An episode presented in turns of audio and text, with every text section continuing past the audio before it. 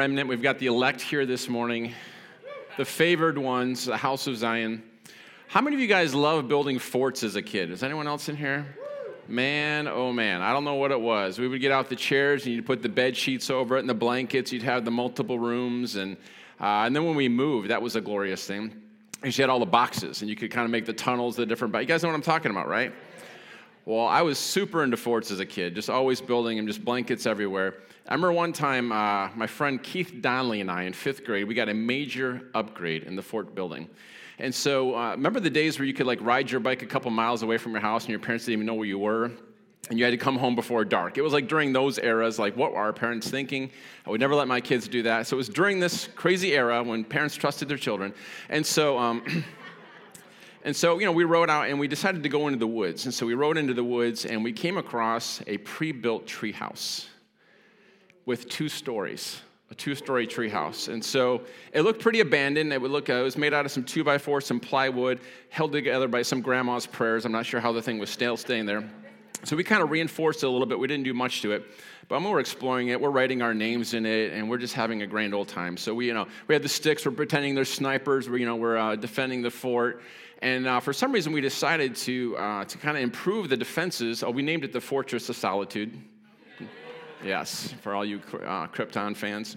And so, the, uh, so we decided to arm the Fortress of Solitude with some defensive weapons. And so uh, we got two buckets of uh, water from the creek, some dirty water, and we started filling up uh, um, two liters. Like when we get two liters, we just kind of take the empty two liters. We had them, and we had uh, rocks of different sizes, lots of different rocks of different sizes. Every time we'd go to the fortress, we just kind of get some new stuff. So we kind of had like an armory, like a little room. There was other things. We were carving our name in the trees and all sorts of stuff. One day, as we're just minding our own business, Keith Donnelly and I, I wonder if Keith Donnelly would ever hear this message. I hope that somehow, if you know Keith Donnelly from Fort Wright, Kentucky, get this message to him, all right? I know his phone number, what it used to be when I was in fifth grade. I don't know if he still his phone number. Anyway, so um, his dad was a fireman. Anyway, so the. Um, so anyway, so we're there, and some bullies from a different school wandered into the woods, and so uh, we see them, and we're kind of, you know, uh, we got our, you know, little sniper rifles, sticks. And so the bullies come up there, and they notice that we're in there, and they're like, hey, is this your, your uh, tree house? We're like, yeah. They're like, well, it's ours now. I'm like, well, what do you mean? And uh, I won't repeat their language, but they gave us some strong verbal encouragement with some promises attached to them if we didn't leave. Let's just put it that way. And so, um, well, you know what? I'm just gonna I'm just gonna stop the story there, and we'll pick it up towards the end. How are we doing?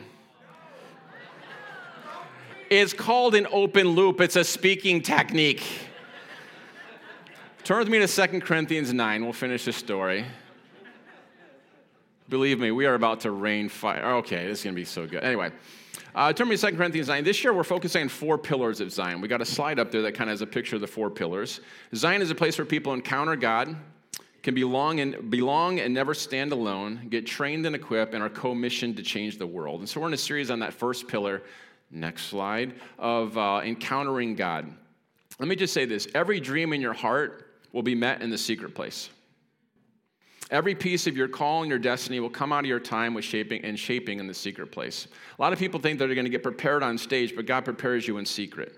Psalm 91 1's got a beautiful picture. He who dwells in the secret place of the Most High shall abide under the shadow of the Almighty. Just in case you're wondering, this is going to be a message that's going to make you feel bad for not spending enough time in the secret place. This is not one of those. This, yeah, yeah we're, yeah, we're into the new covenant, and it's good news, not the old covenant. Yeah, I don't know if you guys, uh, old covenant preaching is trying to disqualify you and make you feel bad for not being good enough. New covenant preaching is trying to unveil Jesus to you and showing you that because of him, you are now qualified. So any of those messages that make you feel bad, that's called Old Covenant, and you can turn it off. How we doing? All right. That one was free, not in the notes. But I'm inspired, inspired by my fortress of solitude. I'm just feeling extra bold here because I know the end of the story. so the psalmist, he talks about this dwelling in the secret place. It's a picture of, of, drawing so close to God, it's almost as if you're under his shadow, you're under his wing. Matthew 6 6, uh, Jesus is teaching them how to, first he taught them how not to pray, and now he's uh, giving them these instructions. But when you but you when you pray, go into your room, and when you have shut your door, pray to your Father who is in the secret place. And your Father who sees in secret will reward you openly. Boy, there's a bunch of gems in there. Now, the New Testament was written in Greek. And the word there for room, go into your room, is sometimes translated as closet. But here's what that word means it means inner chamber or secret room. And so here we have it. Uh, it gets translated as the secret place. So in the Hebrew mind, uh, the secret place, this inner chamber, this room, it's not a physical location that you had to go to to preach. It's a posture of your heart that allowed you to be aware of God who was already there. Okay? How many of you guys ever seen those Jewish prayer shawls? Jewish prayer shawl.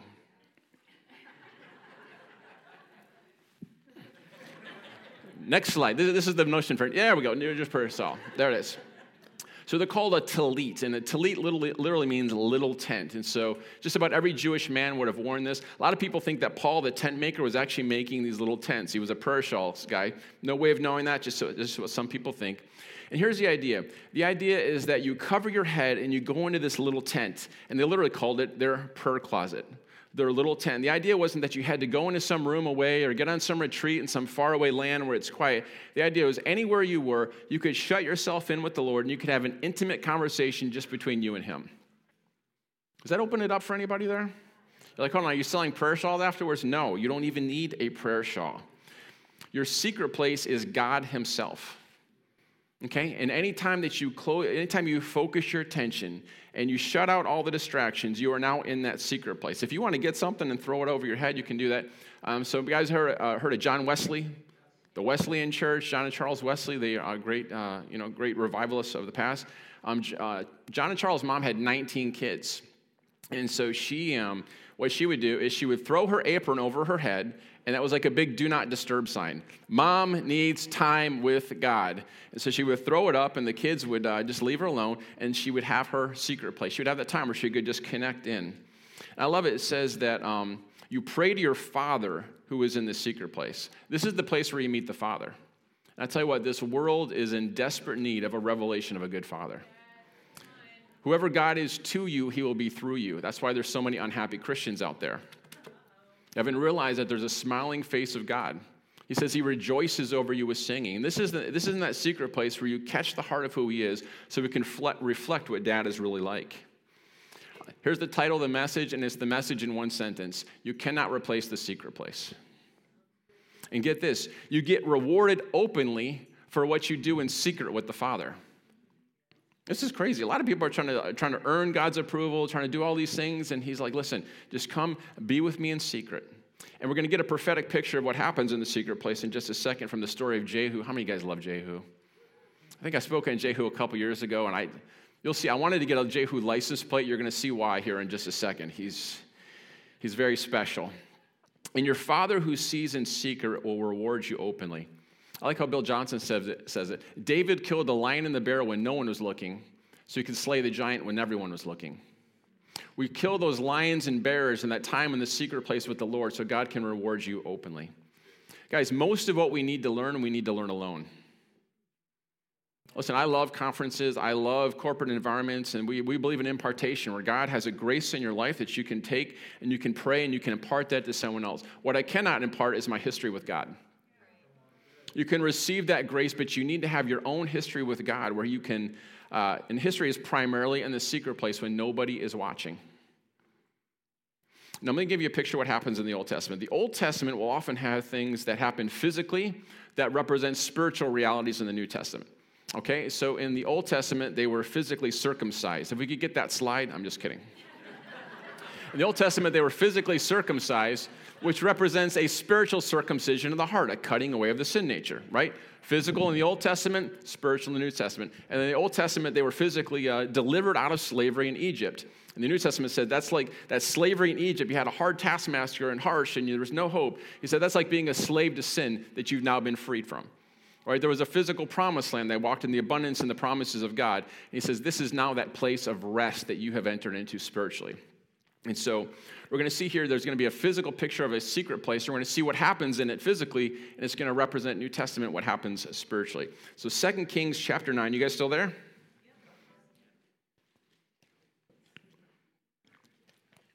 Let me set the context. Remember Elijah the prophet? Was during, uh, he was the prophet during the time of King Ahab and Queen Jezebel.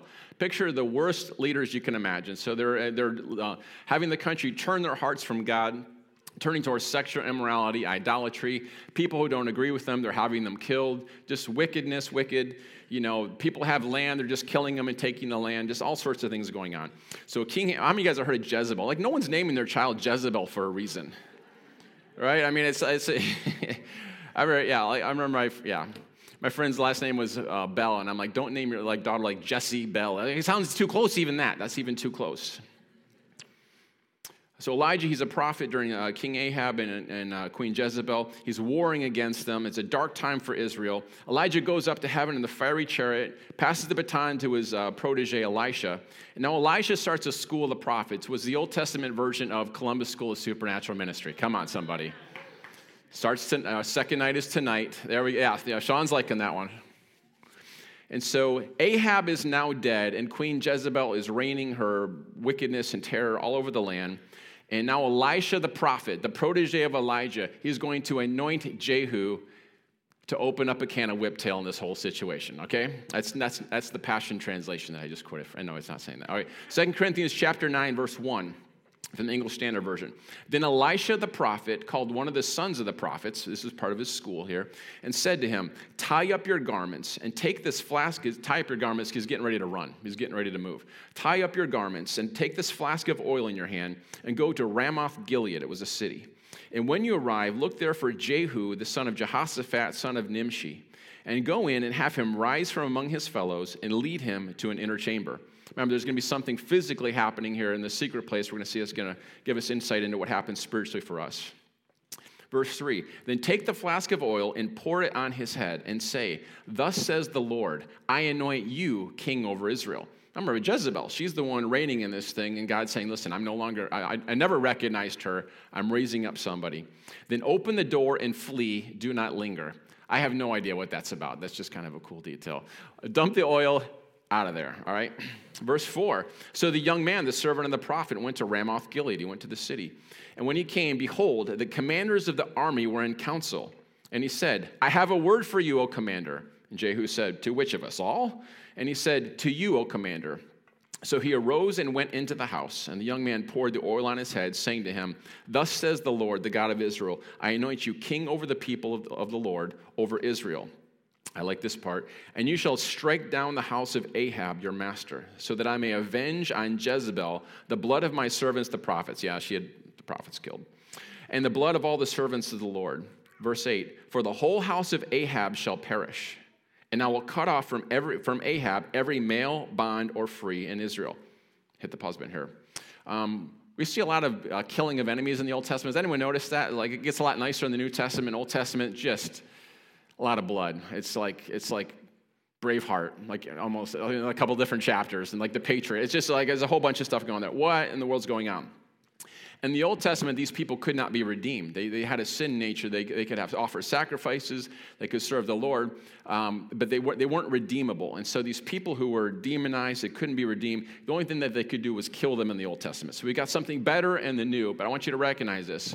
The enemies of Israel were put to death that's physical in the Old Testament. And the New Testament, that we're to put to death the enemies of our soul. Any of those things, they're not people. Those spirits behind it, those things that would pull us away from the Lord, okay? So when we're seeing all this killing, and there's about to be a whole bunch, how we doing?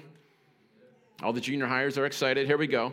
And, um, and the adult men. Anyway, so the, uh, I'm excited, and I've already read this story. Uh, just recognize we're not doing that today, but we're to take that same zeal and put it towards the enemies of our soul, all right? That was a lot of Old Testament theology right there. That, should help somebody. I'm just going to read verse 7 again. And you shall strike down the house of Ahab, your master, so that I may avenge on, the, avenge on Jezebel the blood of my servants, the prophets, and the blood of all the servants of the Lord. For the whole house of Ahab shall perish, and I will cut off from Ahab every male, bond or free, in Israel. And I will make the house of Ahab like the house of Jeroboam, the son of Nebat, and like those of Baasha and son of Ahijah and the dog shall eat Jezebel in the territory of Jezreel, that was a, a city, and none shall bury her. Then he opened the door and fled. Let's just close in prayer. I think it's all self explanatory, right? Now, growing up, I often heard, uh, we often heard about the call. And, and, and, the call meant like, hey, did you get the call? Meaning like, are you called to preach? That was like the only thing that counted growing up was the call to preach. There was, and um, here's the thing, guys. Every single one of you has a call to change the world. You don't have to have a pulpit. You don't have to have a, a, title in front of your name. Every single one of you is called to lead in whatever sphere you're in. Some of you it's business, some of you it's education, family, government, arts and entertainment, media, some in the church world, some in healthcare, some in technology. But every single one of you are called to carry the presence of God and have heaven invade earth wherever you go. Everyone is, not everyone's called to lead at a national level, but everyone's called to lead at a, lead at a local level, and I believe to influence at a national level, uh, at least churches are. That disciple nations is not just for a select group of people, it's for anyone who raises their hand and says yes, okay? So here's what separates the, uh, the called from the chosen. Uh, the one, remember that verse? Many are called, few are chosen. The cho- everyone's called, the chosen are the ones who say yes. So I don't know about you. I hate moving. We've moved like 12, 13 times in 27 years of marriage. I'm convinced that hell will be filled with cardboard boxes and just moving them around for eternity. I have no proof of that. I don't know how the cardboard stays in the fire. It's just going to be horrible. It's just going to be horrible, okay? And so um, here, here's what it looks like is like uh, you know, like, hey, I'm moving. And so you send out the invitation to a whole bunch of friends, and they begin, immediately begin thinking of excuses for how they can get out of moving day, right? It's like, hey, um, how about you just give up a whole Saturday for a few slices of pizza, right? That's like the, that's like the invitation. We got pizza, like, that's not enough. Like, I hate moving. And so the, so the Facebook invitation goes out, the text goes out. Many are called, but only a few say yes. And the few who say yes are the ones who are chosen. You guys getting the picture? Are you glad we hired movers? So I don't get this. you're being like, hold on, you're a hypocrite. You asked us to move. No, we hired movers last time because of this very reason. And so many are called, few are chosen. And so um, to choose you is not the call. The, everyone, God, the, the, the chosen are the ones who say yes. Uh, remember, the, uh, there was a, a, lady in the 70s, uh, Kathryn Kuhlman. She was a great healing revivalist. And she said this I believe I'm God's third choice. The two men God chose before me didn't respond. Why did, what, what made her special? She raised her hand and responded. Okay? So in this story, God is setting some things up in Israel. He's bringing the king of Israel and Judah together. And so the king of Israel, bad king of Judah, bad. So God's bringing them together in the city of Joram, and he is going to, uh, together with uh, Joram is, is, the son of uh, Ahab, and he's going to kill them all in one, one fell swoop. So he's got this whole coup going, he's got this awesome plan going. And, um, okay, my notes got strangely confusing here for a second. I rearranged some things during worship that made sense during worship that no longer make sense. He's setting up some awesome things. Really awesome things. This is not part of that open loop technique I was telling you about. This is genuine confusion. Let's put all that on hold for a second. Let's go back to this idea of the secret place and what happens in the secret place again. Listen, guys, we, we love the corporate gatherings. We, we love, the, we love the, the impartation, the things that get caught in the atmosphere. We, we, love, we love all that stuff. And, uh, but there's some things that can only be found in the secret place. So there's this rare leopard called the Amur leopard. Isn't she lovely? There's the Amur leopard. So um, just a few years ago, there's only 20 to 25 still alive in, uh, in captivity. And here's the thing they are only found in one region of Russia, the Primorye region of Russia. Listen, if you had a burning desire to see this leopard, you could go to Africa, you could go to the US, you could go to Canada, you can go Europe. But you know what? There's only one place you're going to find this leopard in, uh, in the whole world, and that was in the Primorye region of Russia, okay? There's an anointing that is released to you that you can only get in the secret place. You can look for it in conferences. You can look for it on listening to podcasts. You can look for it in debating with your friends. You can look for it on Facebook. You ain't going to find it on Facebook. I like to tell you, um, there's, uh, you, listen, you, there's things you can receive from other places, but there's some things that only get released to you when it's you and God alone. And that's the secret place. You can travel to the best world, the best conferences all over the world, all those things, but there's, you cannot replace the secret place. Here we're going to see um, Jehu. He gets a word and he separates himself into an inner chamber. He separates himself into this, uh, into this secret place. And the first thing that happens is oil is poured on him. A lot of people say, um, Jim, God is hard to find. I, I, just can't find God. Here's some good news He's not hiding, he's, he's not hard to find. What we have to do is we've got to still ourselves. We've got to get away from the distraction. We've got to get into that secret place. Matthew 6, 7. And when you pray, go into your room and shut the door and pray to your Father who is in secret. Get away from the distractions. Shut them down. Pull your apron up over your head, whatever you have to do to get in that place. Put up the do not disturb sign. Go to your car and pretend you're going to the grocery store. Like, whatever you have to do, uh, just get away from the distractions. And God is calling and He's saying, Will you separate yourself? Because in that secret place, in that inner room, I've got something special that I can only release to you in that place. I don't know about you guys. Lately, I've just been feeling a pulling to just get away with the Lord. I've got this couch in my office, and there's just something about it. It's like when I sit on the couch, it's like God's waiting for me there. I just got some good news. That, that's not unique to me. The, God, He, uh, listen, if you get woken up at three in the morning uh, and feel an urge to pray, it's not the devil tempting you to pray. Man, j- just respond to that. Even if you just get next to your bed and just say, God, I'm here. Like, like I'm a little bit tired and everything, but Lord, I want you more than I want anything else.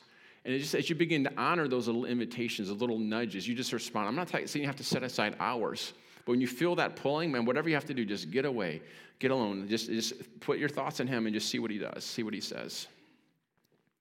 So many things war against the secret place. If you and I are going to shape the culture of this region and disciple a nation, we're going to need to be smeared with His presence. We're going to need the oil poured all over us. Moses was not prepared uh, to be the deliverer in the courts of Pharaoh, but in the desert alone with God. David was not prepared in the king's palace, but in the field where he got adjusted. He got tuned into what really matters. He got tuned into how God's voice sounds. Paul was not prepared to be the apostle to the Gentiles in the temple courts under the Rabbi Gamaliel. He was prepared into, for three years in the desert of Arabia, where he learned God's voice and Jesus revealed himself to him. God develops your life in secret, not on stage. Guys, we got to get this. God develops your life in secret, not on stage. I love this verse in Isaiah 49 too. I just recently found this. In the shadow of his hand, he hid me. He made me into a polished arrow and concealed me in his quiver.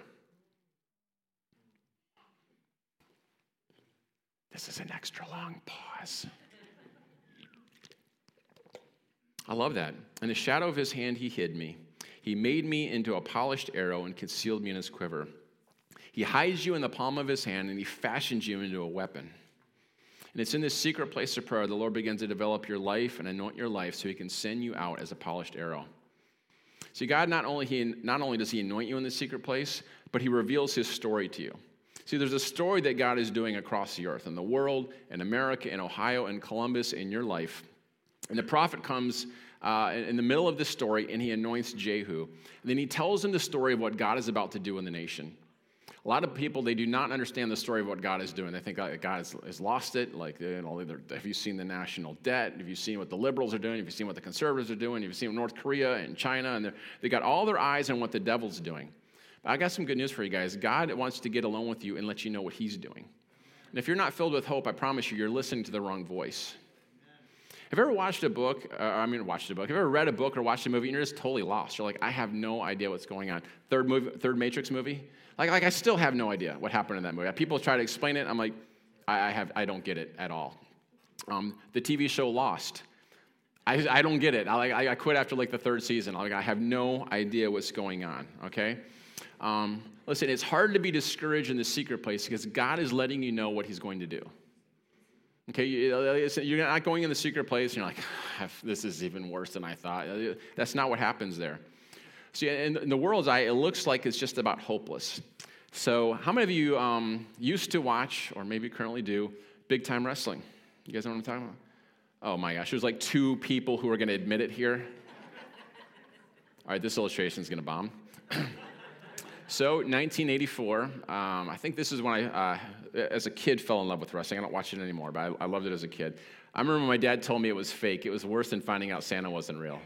I'm like, there's no way Jimmy Superfly Snuka is flying off the top rope and doing this body press. There's just no way. And so, but I remember 1984, I'm at Keith Donnelly, uh, not Keith Donnelly, Keith Boswell's house, different Keith, Saturday morning, and it was the matchup between Hulk Hogan and the Iron Sheik for the championship. Anyone remember this match? It was, a, it, was, it was a breakthrough match, okay? And so Hulk Hogan, you know, he'd just been in the Rocky 3 movie, and so now all of a sudden he's coming into the wrestling world. He'd been wrestling in Japan, now he comes in, and it is on. The Iron Sheik was the bad guy. He hated America. He's always putting America down. So you know how they, they write the scripts, you really hate the person. So he comes in, and now here comes Hulk Hogan. He comes in, he's, he's doing his thing, and Hulkamania's running wild. He's tearing off his shirt, and it is on. And Hogan's doing good at first, and then the Iron Sheik beats him down and puts him in a Boston crab hold. Oh man, nobody, nobody gets out of the Boston crab hold. But somehow Hulk Hogan did a push up and got out of it. Then it got even worse. The Iron Sheik put him in his signature move called the camel clutch. You guys remember the camel clutch? Hulk Hogan's laying on his stomach, his body bending backwards. The Iron Sheik has his hands, his fingers clasped on uh, Hulk Hogan's forehead and is pulling him back into submission. No one has ever escaped from the camel clutch before. All hope is lost. Me and Keith Boswell, we're about ready to cry. We can't believe it. Hulk Hogan, this isn't supposed to happen. This is, this is the good guy. This is the bad guy. He hates America. Hulkamania. And um, all of a sudden, Hulk Hogan started getting the shakes. We didn't know that this is what he did every single match. Because what I'm talking about, he starts getting the shakes, and this was a good thing. Hulk Hogan gets the shakes, and so you know, and so like you know, the refs like has his arm up, and is like you know they do this thing, and if it drops the third time, they get disqualified. It means the person's completely out of it. So it goes down once, goes down twice. Third time, he just no, whoa, his hand was able to stay up, and then it started shaking there started being a trembling. And it was like, no, no, no. He's in the camel clutch. Nobody gets out of the camel. God, He started shaking, and then somehow he gets his knees out. Somehow he pushes the you know, Sheik into the back, drops the atomic knee on him, and does the one, two, three, pins it. The place goes crazy. Okay? Listen, we're in that season right now where it looks like Hulk Hogan's in the camel clutch. It's like, it's like Hollywood's evil, the news is evil, there's nothing happening, I don't know what's happening. I got some good news for you guys. That's not the end of the story. There are tremors in the spirit that are happening. The arm may have dropped a time, it may have dropped a second time, but I tell you what, Hulkamania is running wild, baby. Go watch it, it is awesome. I watched it again yesterday and I teared up. I did. It was awesome. I'm not kidding. When the way the crowd went nuts, they had his parents at the end. He's got the championship. Andre the Giant's is pouring champagne in him. He's got it all in his eyes. Awesome. Guys, it's not the end of the story. But God, uh, well, I want you to look what God did. He took one, anointed one man in the secret place who went and changed the destiny of a nation. God, He's looking for people who will put off all the distractions, get alone with Him, get anointed, and get God's perspective on the story. And here's what happened: is He got commissioned out of that encounter. Okay, this is listen. God is releasing game changers on the earth. I'm going old school today on a whole bunch of things. How many of you guys remember the Detroit Piston Bad Boys, late 90s, early, or uh, er, late 80s, early 90s? How many of you guys remember Vinnie the Microwave Johnson? Remember VJ? See, I'm from Detroit. We went to those games. We had season tickets to those games. VJ, he, um, he had a really unorthodox style. Remember how he would shoot it? It was like he was like throw it out of it, out of the top there. But they called him the microwave because he could heat up in a hurry. He didn't start, and they would send him in. He could get like 14 points in like just a matter of minutes. He just was unguardable when he was hot. When he was cold, he never hit a shot. They just pull him. They, they, would put him in, and if he was hot, they'd leave him in. If not, Vinnie the Microwave Johnson. He could come in. He literally could change the course of a game in just a few minutes, okay? God is raising up game changers. He's raising up people who are looking for people who will raise their hand and say, God, I will separate myself to the inner room of prayer. I'm going to separate myself to that secret place. And I'm going to get that word that possesses my life. Listen, guys, until you have a word from the Lord that possesses your life, you're really not living. You're just treading water. Listen, I love at the end of Jesus' life, he's like, Father, I finished the work you gave me to do. Here's the reality, guys. You're either doing the work that the Lord gave you to do or you're not. There's no in between. Not trying to make anybody feel bad. The way you're going to find out the work you're supposed to do is alone with the Father. When He's speaking to your heart, he, He's giving those impressions. Those desires are coming up. Things are beginning more clear. Doors are opening, other doors are closing. Just to complete the story here, so Jehu, he, uh, he gets this word, he gets anointed. Him and his, his men ride out and they kill the evil kings Israel, Judah, uh, the, the son of um, uh, Jezebel. Here's verses 16 and 20. I, this really isn't super important part of the story. I just wanted you to see the zeal this guy has, okay? Verses 16 through 20, right for this? And then Jehu mounted his chariot and went to Jezreel, for Joram lay there. That was the um, son of Jezebel. He was the future king. And Ahaziah, king of Judah, had come down to visit him. Remember, God's calling, getting this coup, so they're all going to get slayed in one fell swoop. Now the watchman was standing on the tower in Jezreel, and he saw the company of Jehu as he came and said, I see a company. So imagine this. So here's Joram in his, in his fortress. Here's Jehu and his army, and he sees this. So the king, the evil king's like, Hey, I see this guy. Are these guys, are they friendly? All right. I see a company. And Joram said, Take a horseman and send him to meet him, and let them say, Is it peace? So, uh, so a man on his horseback went to meet him and said, Thus says the king, Is it peace? And Jehu said, What do you have to do with peace? Turn around and ride behind me. So good. And the watchman reported, saying, The messenger has reached them, but he's not coming back. Imagine the guy with the, with the binoculars. Like, yeah, the guy went out, he ain't coming back, all right? So Joram says, Well, verse 19, well, let's send out a second horseman who came, to, who came to him and said, Thus the king has said, Is it peace? And Jehu answered, What do you have to do with peace? Turn around and ride behind me. And again, the watchman reported, He reached them, but he's not coming back. And now here's uh, Jehu advancing on his chariot. And the driving is like the driving of Jehu, the son of Nimshi, for he drives furiously. You could tell who it was just by the way he's driving his chariot. I don't know why I love that so much. How many are like, that's the way they describe your driving, for he drives furiously. Officer, I just want to say the spirit of Jehu came upon me. I just, it's not my fault.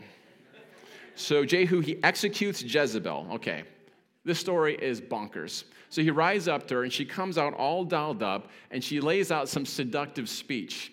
Jehu says to the servants behind her, Hey, are you guys with me or are you with her? They say, We're with you. He says, Take her down and throw her. They throw her out the window. Blood splatters on Jehu's horses. His horses trample, trample over her. And here's the next verse Then he went in and ate and drank.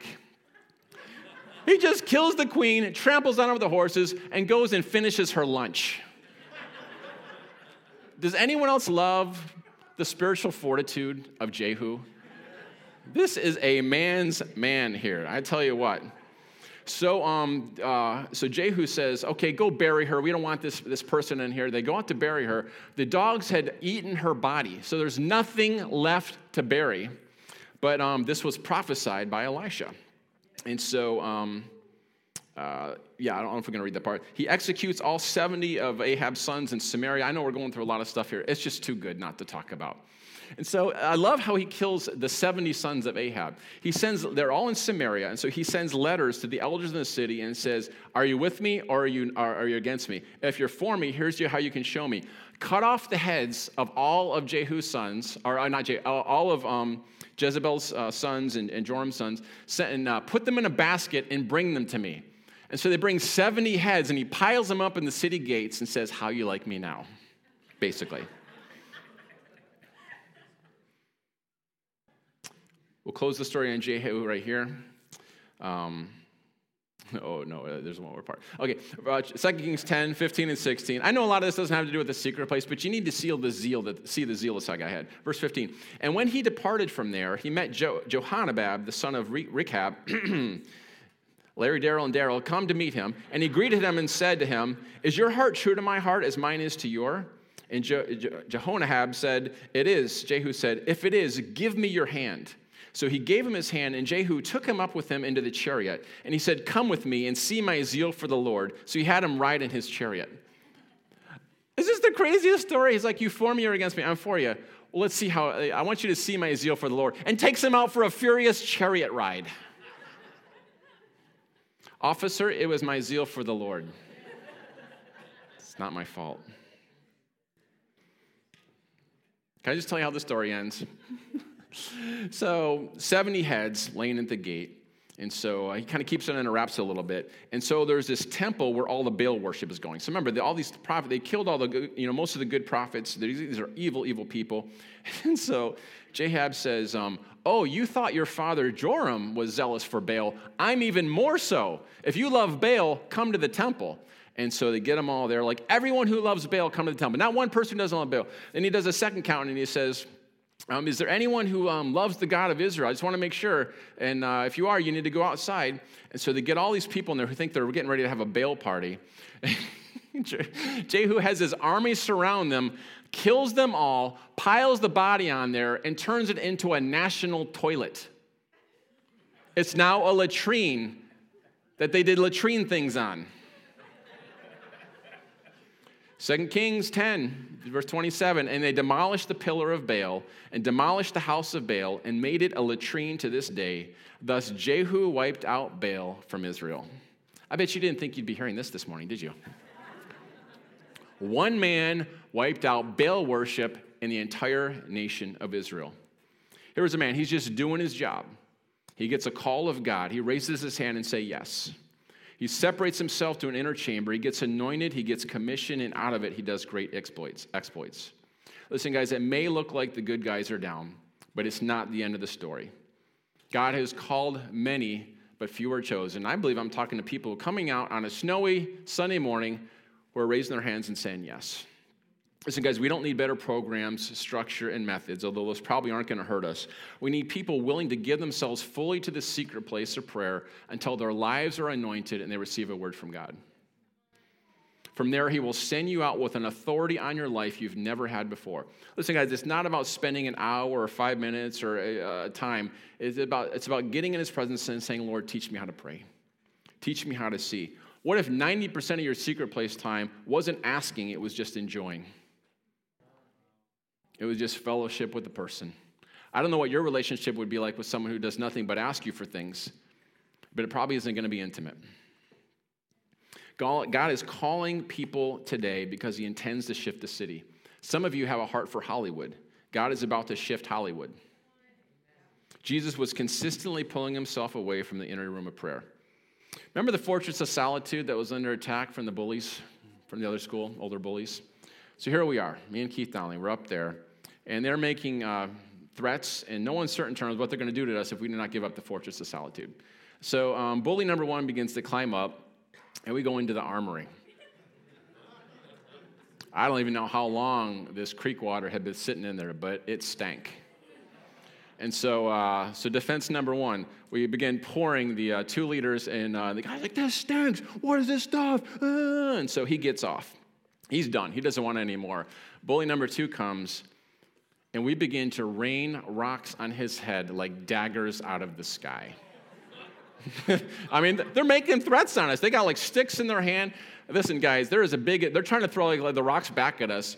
There's a whole different advantage when you're like trying to throw it in aim versus you've got gravity. And we're raining rocks on their heads like daggers out of the sky.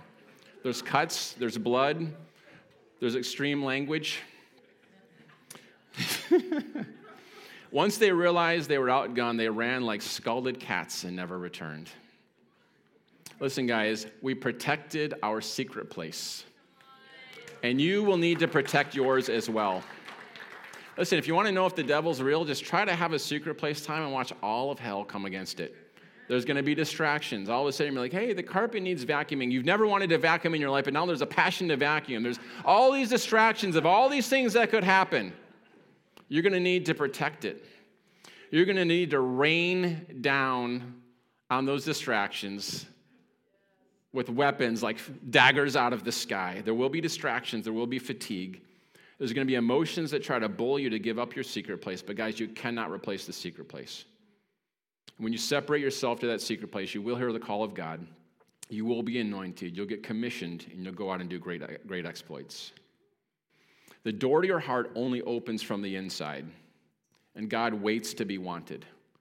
He's not going to force himself in. So here's what I want to do. I want to, I want to close out this morning is just uh, where in your life can you carve out some unhurried, unfrenzied time to just simply be with Jesus? Is it, is it in the car? Is it maybe you get to the uh, work a little bit early and you sit in the parking lot and you have time with him? Maybe you get up a little bit earlier. Maybe the Lord's inviting you in the middle of the night to do some stuff and you're just gonna, you're going to get up and you're going to spend that time with him. And so many many are called but few are chosen. Guys, the call is going out to every single person in here. Hey, go Bengals. Guys, God is good. He is good. And so, uh, you know, and he's raising up Zach to be a champion.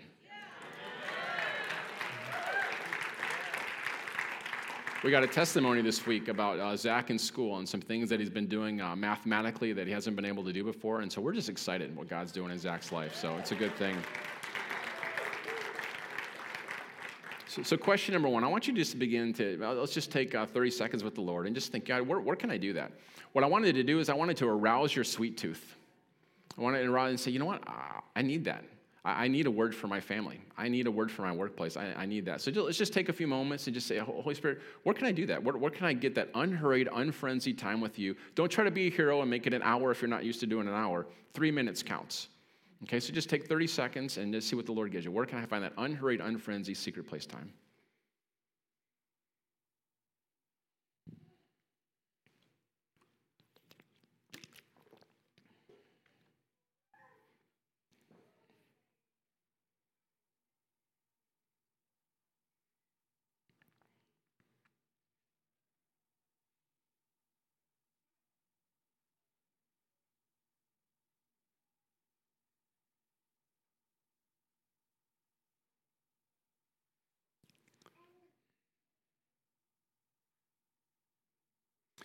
Here's what I want to do. I want to give us a, a chance. To, we're going to take two minutes. We're going to practice the secret place. Four areas, 30 seconds, two minutes. You guys ready? Oh, yeah, yeah. Oh, good, good. Yeah. I was waiting for that yes. All right. Many called, yes or the chosen. Okay. So um, the Bible gives us just a real clear prescription for just how we can come in his presence. Enter his gates with thanksgiving enter his courts with praise okay? So getting our, our eyes off of ourselves and onto god is a great way to begin to get to, to get into that secret place time. So here's what i want to do is uh, i want us to um, just enter his gates with thanksgiving. We're going to look at four different areas. We're going to look at one area at a time. You're going to take 30 seconds and just thank him for something okay? So the first uh, here i'll give you the four areas just so you know where we're going. Uh, we're going to thank him for something in his creation glory of his creation a material blessing a relational blessing someone in your life and a spiritual blessing. Okay, so we're going to just do the first one here. We're going to take 30 seconds. And so just between you and the Lord, get off those distractions. If someone makes noise, listen, you're shutting those distractions. You're, you're, you're, okay, ready? So, first thing, 30 seconds, just thank God in your own words for the glory of His creation, something that you just love about His creation.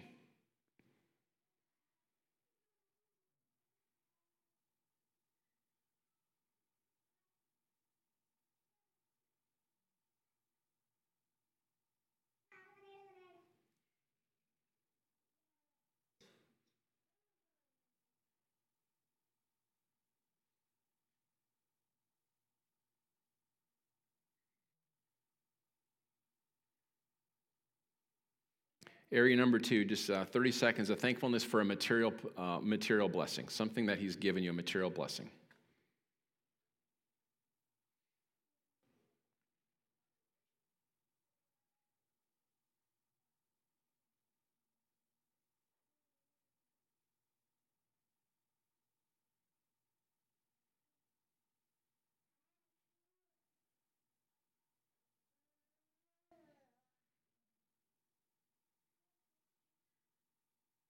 Take 30 seconds and be thankful for a relational blessing, someone in your life.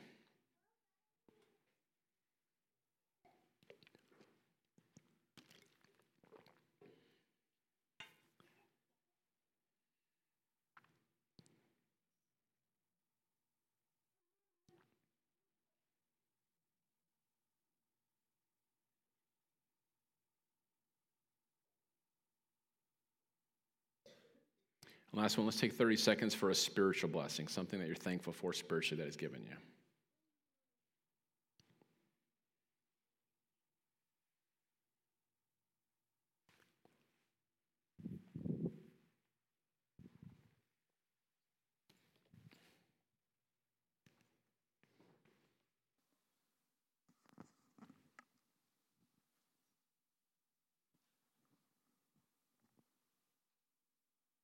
All right, before we close out, Mary's got something here, my wife. Well, that was amazing, honey. First of all, I feel like I watched about three different TV shows this morning. Didn't you feel like you were there? That was amazing. Um, well, when you're in the secret place, I like to ask God questions. and um, so, something that uh, when you were talking about the chosen, um, when you quite didn't know where you're going. I feel like you did, actually did know where you're I going. I forgot all about that part, but thank yeah, you. Yeah, no, no, you you wrapped it up. All right, all right, all right, all right, That was right. Um, so um, something that uh, the Lord said in pre service prayer. For you guys, um, I want to kind of set this up. I released this dream um, maybe six or eight months ago that I had about. I had a dream that people were coming to like a window, like you would come and like get fast food or something. But it was the Lord was handing out assignments for that season. And um, but what I saw was people walking up to the window, and some people would say yes to the assignment and take it, and other people would be like, nope, not taking that assignment. And what happened was in that season, they ended up with no assignment. So they felt a little lost. This morning, when we were praying for everyone, the Lord brought that dream back up to me because I heard him say that this morning he wants to redeem the no's, the people who um, did not want that assignment. And um, you guys know God's the redeemer, right, of time and, and everything money, space, everything. And so even when we say no, sometimes to the Lord, he, he wants to put us right back on track, and He can do that because He's outside of time. So we're going to um, take another couple of minutes and ask the Lord about your assignment. Is that okay? Yeah. Okay. So I want you to close. Those are the chosen that just said yes. Yes, so the chosen. Yes. Um, okay, so I want you to close your eyes again. So, this is what I want you to ask the Lord first Lord, am I doing your assignment right now or my own assignment?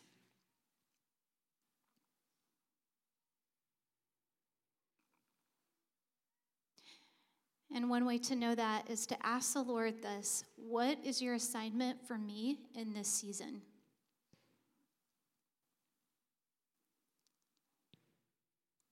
Could be a new job, an extracurricular activity. It could be just simply somebody who needs you to hang out with them and disciple them more. Repeat the question. What is your assignment for me in this season?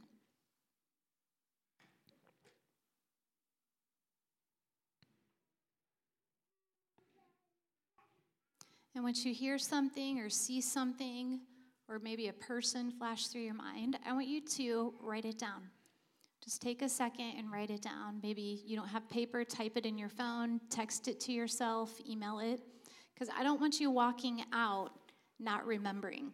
Because I think, like, when we're kind of in this space, we're kind of in the anointing, we're, eh, we're in God's presence, it's like we feel Him. And then sometimes we walk out and we forget everything that He said sometimes.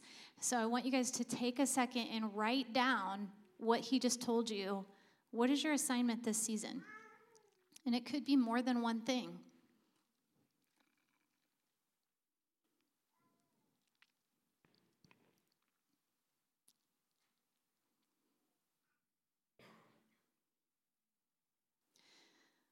So I want to um, also just take some time and just pray over this.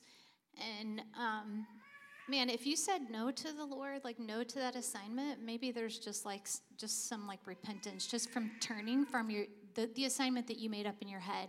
So Lord, right now, we just we're sorry for for taking on our own assignment if that's what happened. We're sorry for any no's we told you. God, we know that you put us in the right place at the right time. The right place at the right time. And God, we are conduits for your glory. We're conduits for your will, for your way on this planet. We're conduits of your love, your expression, God, your goodness. And so, God, we just pick up that assignment once again. We just give you a fresh yes. We love you, Jesus. Amen. Amen. Why don't you guys stand? Let's close it out by watching that final scene with Hulk Hogan and Iron Sheik. Let's. so good. Lord, you're awesome. You're the best. And I just thank you for raising up people, Lord. Uh, and uh, Lord, I just thank you for a grace to push off those distractions and carve out that time. Like God, whether it's minutes or whatever it is, that unhurried, unfrenzied time where we're just with you and we can share our heart and you can share your heart and we can have that friendship that's built, God. And I think that people are going to be anointed, they're going to be commissioned, they're going to go out and do great exploits. So, Lord, I bless your people to be the most dangerous people in Columbus, Ohio, to do uh, uh, constant acts of creative goodness, to be bright light, strong salt, and spreading leaven. So I bless your people